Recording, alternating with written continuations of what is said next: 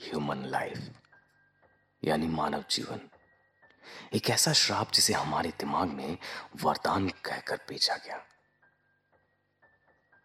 मानव जाति, जिनके ऊपर ज़िम्मेदारी थी कि ऊपर वाले की दी हुई इस दुनिया को संभाले, प्रकृति की रक्षा करे, पर हर बदलते तारीख के साथ, उगते और डूबते सूरज की रोशनी के साथ उन्होंने हमेशा से ही इस दुनिया और नेचर को सिर्फ़ अपने मतलब के लिए इस्तेमाल किया।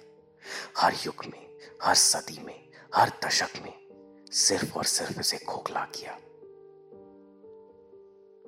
कभी विश्व युद्ध तो कभी बिना मतलब की हिंसा।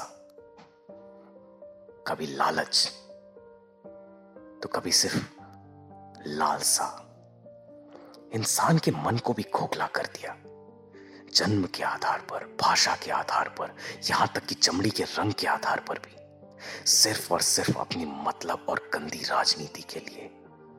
भेदभाव, लालच, हिंसा, जिसे आप उन्नति कहते हो, वो बस एक खोखलापन है। जिस मानव जाति को ईश्वर का वरदान मानते हो, वो तो सिर्फ़ है और सिर्फ़ एक श्राप है। World war. Politics murders crime जिस सूर्य के प्रकाश को सत्य मानते हो, वो झूठ है। और युगों से चले आ रहे मानव जीवन के खोखले भाषण को अब हम चुप कर देंगे। अंधकार का सत्य पूरी दुनिया में फैलेगा। मानव जीवन एक श्राप है, जिसे अब हम मिटाएँगे।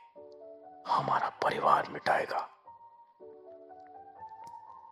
एक ऐसा परिवार जिन्हें लगता है कि मानव जीवन एक श्राप है, एक ऐसा श्राप जिसने पूरी दुनिया को आज सिर्फ़ और सिर्फ़ अपने मतलब के लिए खोखला कर दिया है।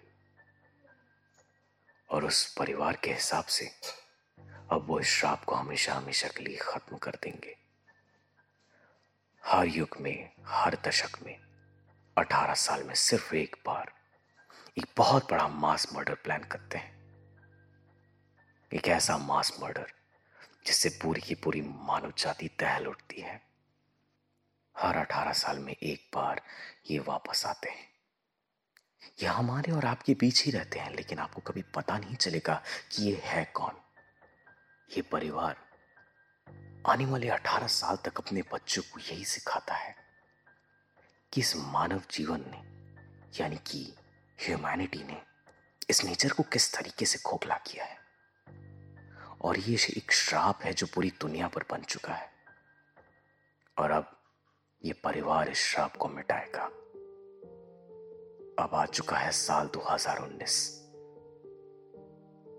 इनके 18 साल पूरे हो चुके हैं, और अब 18 साल का कालचक्र खत्म हो चुका है, और 2020 में ये कुछ ऐसा करने वाले हैं। जिससे पूरी की पूरी मानव जाति दहल जाएगी। उजाले का झूठ अंधकार के सच के आगे दब के रह जाएगा।